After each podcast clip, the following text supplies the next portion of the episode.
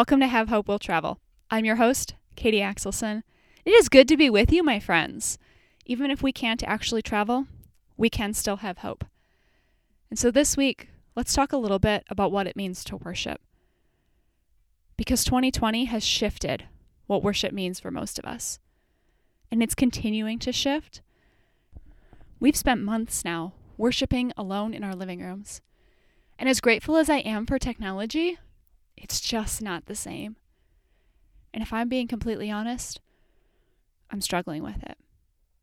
And I know I'm not alone in that because 2020 has felt like an attack on worship. And a lot of churches have played the victim card. They feel like victims because we can't meet like we used to. We can't sing like we used to. We can't greet each other with a hug like we used to. We can't fill in the blank like we used to.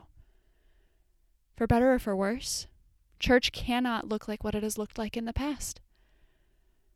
But the coronavirus cannot stop us from worshiping the God who is worthy of our worship. Here in Minnesota, at least right now when I'm recording this, our churches are open again. I've been a few times. But I'll be completely honest, it's different. Everyone's required to wear a mask. But not everyone understands quite what it means to wear a mask. So when I show up to worship, I find myself incredibly distracted by the things that are happening around me. The masks with valves. Did you know valves were designed to let the air out of a mask? The bandanas pulled over their noses, but nothing holding it down at the bottom. That's still going to move if you sneeze or cough. Or how about those that aren't wearing masks over their noses? That's not quite how that works. Or I see face shields as a replacement for a mask. If you sneeze, you're still going to make a mess. Or what about the people who pull them down when they get close to somebody else so that they can talk? I think that defeats the point. So I spend my worship time paying attention to what the people are doing around me rather than focusing on God. And their choices affect me, don't get me wrong, but that's not why I'm at church. I'm at church to worship. And worship is the act of encountering God. And if I'm not doing that in a church building, I need to look at my own heart. Did you know Christians didn't start gathering in churches until the Constantine era? Constantine became a Christian, and he looked around the cities and he said, There are a bunch of pagan buildings. The Christians don't have a place to gather. Why don't we build Christian churches? And so he built something like 12 of them. And then he said, I don't know how to name these buildings because all the pagan buildings were named after the gods that were worshipped at that particular building.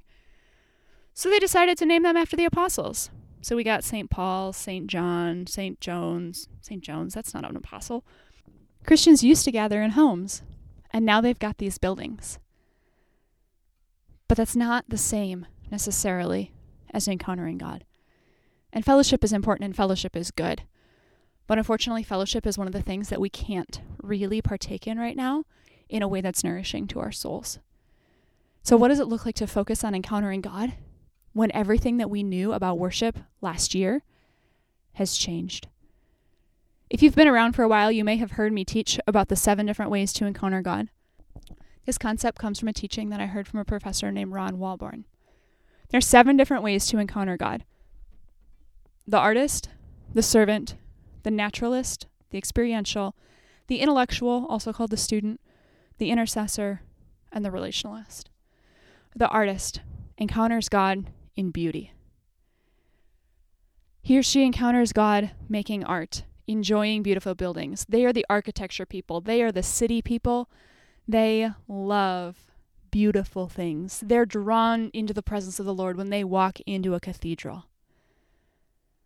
The servant or the activist encounters God by serving. This individual encounters God when their hands are dirty, when they are serving in a soup kitchen, when they are washing the feet of the least of these.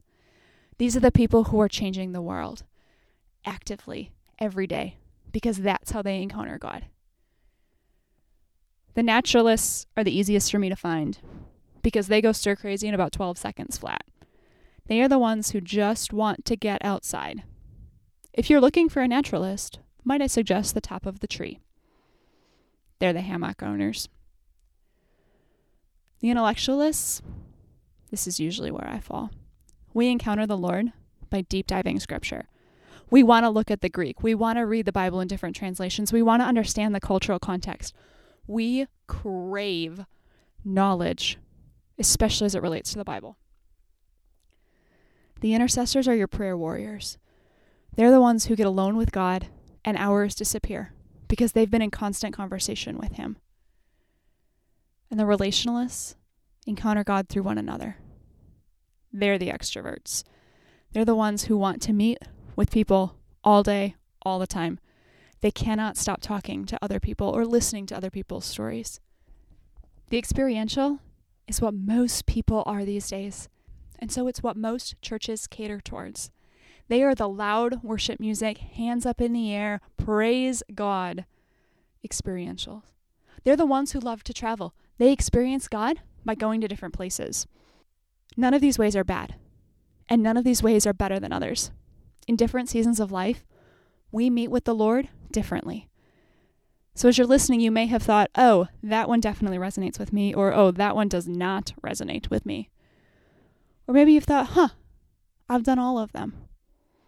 Let the concept sink in. Because when you run into seasons where it's hard to encounter the Lord, maybe the way that you're used to meeting with Him isn't working. And you need to try something new. And that's the season that we're in right now. Because the experiential, the loud worshipers, don't have the ability to worship in the way that they prefer. And that's really hard.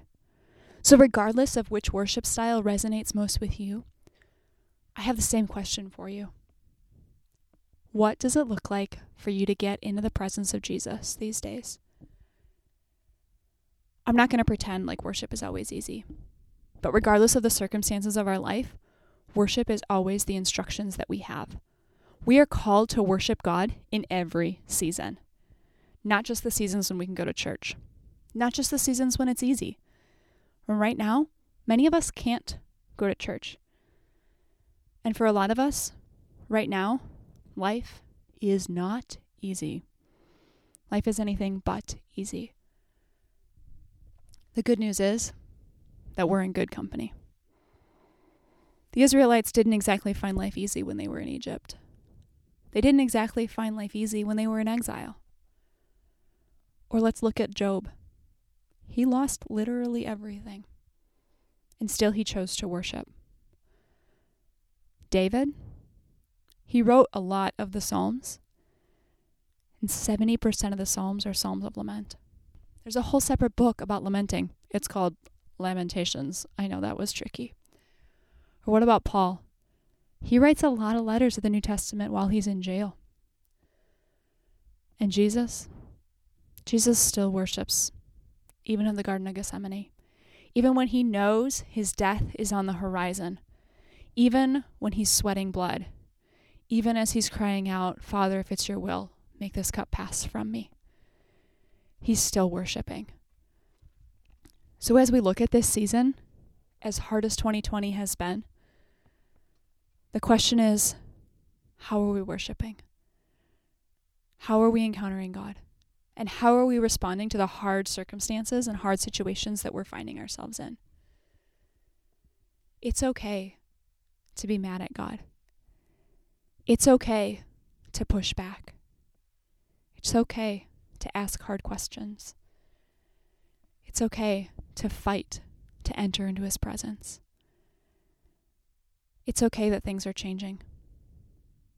And to be honest, it's okay to fake it sometimes. Many months ago, back when we were allowed to worship in churches freely without concern of masks or physical distancing, I ran into a ministry leader at my church. He was from a different ministry. No one in the congregation knew him except me. And I caught him out of the corner of my eye a couple times during the service and he sat with his arms crossed over his chest, with a skeptical look on his face. And I know this ministry leader well enough to know that what was being preached probably aligns with his theology. There wasn't something that was happening in the church that was sacrilegious or that had poor theology. And I don't know what this ministry leader was going through in his life, so I pass no judgments on his sour attitude, except that it affected my worship. Because every time I caught him out of the corner of my eye. I wanted to pull back. I wanted to bring my hands down. I wanted to sit down and cross my arms over my chest. I wanted to be skeptical because his sour attitude was affecting my ability to encounter the Lord. And it's not right, but it was happening. So as I'm praying and as I'm worshiping, I'm talking to the Lord about this. And I'm intentionally not looking in the direction where I see this other ministry leader sitting. And I came to the conclusion that some days I too have a bad attitude. I could pass no judgment on this particular leader because I have spent many, many hours sitting in churches with my arms crossed over my chest, taking them for granted. That probably won't happen again after 2020. Who am I kidding? Yes, I'm sure it will.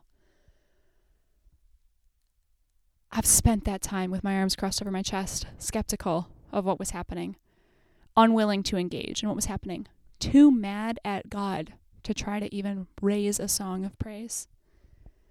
I've been there. But I wasn't there that day. And that ministry leader was. And it was making it hard for me to meet with God.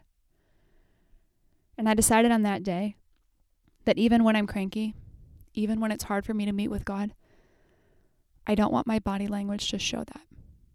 Because I don't want somebody else to have a hard time meeting with God because of my sour attitude. I don't want to prevent somebody else from being able to worship because the Lord and I have some things that we need to deal with. It's okay to have things that you need to deal with with the Lord. It's okay to have conversations with people and say, hey, this is really hard. But when I'm in a corporate worship setting or when I'm in a leadership setting, I want my body to present itself to the Lord. My heart often follows. But even if just my body worships the Lord, may others around me worship Him as well. May they too feel escorted into the presence of the Lord because my hands are in the air instead of crossed over my chest. And that's hard for me. Because to be honest, my favorite worship style is not the experiential. When I first heard the teaching of the seven different worship styles, to be honest, I didn't like it because everyone else who was with me was experiential. And their hands are in the air and they're jumping and they're praising and they're singing, and I'm like, this is boring. I didn't feel like I fit in. And I've learned to be okay with that. But I've also learned that there's power in showing up, even if it's physically just showing up. So after that day at church, I texted one of my friends who is an experiential worshiper. He is a loud worshiper. And I said, Hey, this happened. And this is what I decided. And I want to know on days when it's hard for me to worship the Lord, can I borrow your worship style until I have the faith to go with it? And of course, he said yes. So on days when it's hard for me to worship, I borrow this friend's worship style until my faith follows and goes with it. And I lean on His faith on the days when I can't stand on my own. Because we all have days when it's hard to stand on our own faith. And we all have days when we struggle with questions. Two weeks ago, we heard Casey share some of the questions that he wrestles with. Some of the things that make him have a hard time believing the teachings of Jesus. And I hope that you spent some time with the Lord wrestling with those questions as well because they're good questions and they're hard questions. And some of those questions don't have answers. And frankly, I'm okay with that. Because I don't want to believe in a God that I can understand. Because if I can understand Him, I don't have a need for Him. If I can understand God, I can be my own God. And that's a terrifying thought. I do not want to be God. I am not qualified for that job which means there are going to be things I don't understand. Just like there are things that my leadership say at work, decisions that they make that I don't understand. And I need to trust the Lord. I can tell him I don't like his choices. I can tell him I'm mad at him. He's a big boy. He can handle that.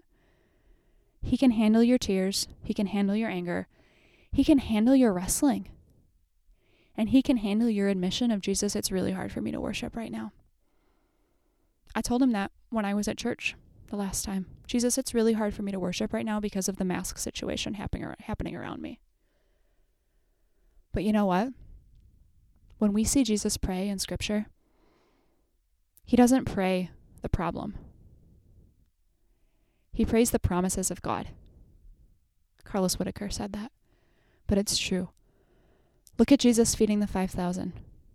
He prays and thanks God for the food, and then he distributes the five loaves and two fishes. He prays the promises of God. And one of the promises of God is that the Holy Spirit intercedes for us when we can't pray for ourselves. Our yearnings and our groanings and our frustrations and our anger and our hurt and our victim attitude and all of those things that we just can't put into words, the Holy Spirit turns into a way that the Lord can understand. I'm not even going to say that they're words because I don't know how the Godhead communicates with itself. But it's understood.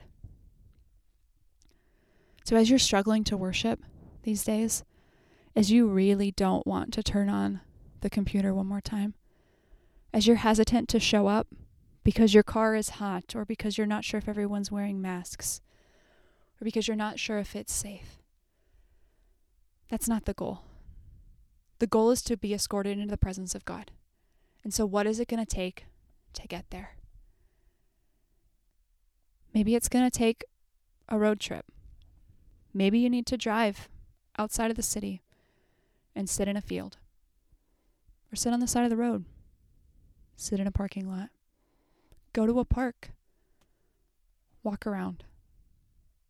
It's okay to encounter the Lord while, while you're by yourself. The Lord still meets you there, even if it's just you.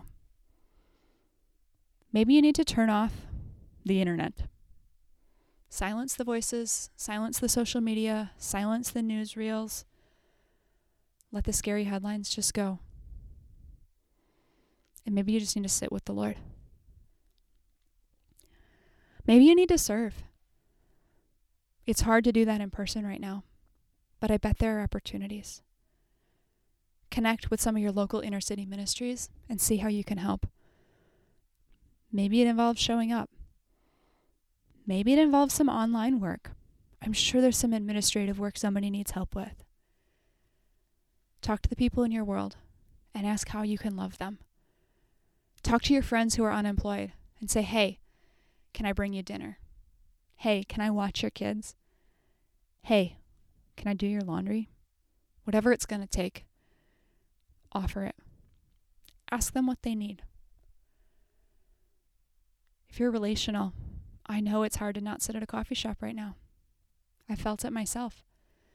There have been many, many times I've wanted to invite friends out to coffee and I can't. But I can FaceTime them. I can connect with them. I can make sure that they know that they are prayed for and they are loved. And to be honest, I wonder if the relationalists are thriving right now because they're no longer stuck to their local community. I've talked to my friends across the country way more in this last season than I have in the last several years. I was due to have a family reunion this year with some of my friend family. We're 45 people coming literally from four or five different continents. Needless to say, that's not safe. So we turned our reunion into digital. And instead of just being a week, we're connecting every month. It's the chance to get together and to say, hey, this is hard. It's the chance to get together and say, hey, I miss you. It's the chance to get together and just be who we are without having to worry about if there are tears or if we're cranky or if our kids are interrupting or if our phone falls in the pool. Not that that happened. It's a chance to be together. Artists, there are some really great stock photos on the internet. There are probably also some really pretty places in your own city that you haven't explored. Figure out what's safe to do based on your own regulations and your own comfort level, and then meet with the Lord. Take your journal with you. Sit outside a building and stare at it. Don't be creepy. The Lord will meet you there. The Lord will honor the effort that you've got, even if it's just a crying out of saying, I don't know how to do this. It's okay not to know. And it's okay to ask Him, What should I do? And then to try whatever He suggests. Do it for the glory of God, do it for the sake of honoring Him. Fight to get into His presence. My friends, I'm here with you because I know this is hard. Because I know that attending church right now is not worshipful for me. We've already talked about that. Because I know that I need to fight to get into the presence of the Lord, and I know that I'm not the only one. So let's fight together. We've put together some new resources to help you fight to get into the presence of the Lord. You can find them at katieaxelson.com. They're simple things, like conversation starters. So you can have conversations like we had with Casey last week. They're lock screens for on your phone so that you can have that constant reminder right in front of you. Maybe you set a reminder on your phone to go off every couple of hours, to just take a moment to breathe. We've created resources like worksheets to help you start conversations with the Lord. Because we know that this journey is far from over, and we know that we're still in this together. So pop over to katieaxelson.com and let the Lord meet you there. These things are all under the resources tab. We would love to help you have hope, even on hard days, even on days when we can't travel. Let's pretend you and I are sitting down for a cup of coffee. And let's see what the Lord does. Because I love you, my friend. And I know that the Lord loves you too, even if His love is really hard to see right now. If we haven't connected yet, katieaxelson.com is the best resource for you. K A T I E A X E L S O N. You can find me on Instagram as well. I try to make sure the content I'm posting there is going to escort you into the presence of Jesus. Maybe it'll make you laugh. Wacky Wednesday is kind of a favorite of mine. And of course, Have Hope Will Travel is here for you every other Monday. We'll see you again in two weeks. We've got a friend joining us. Be blessed, my friends. Be loved. And do what it takes to fight to be in the presence of the Lord.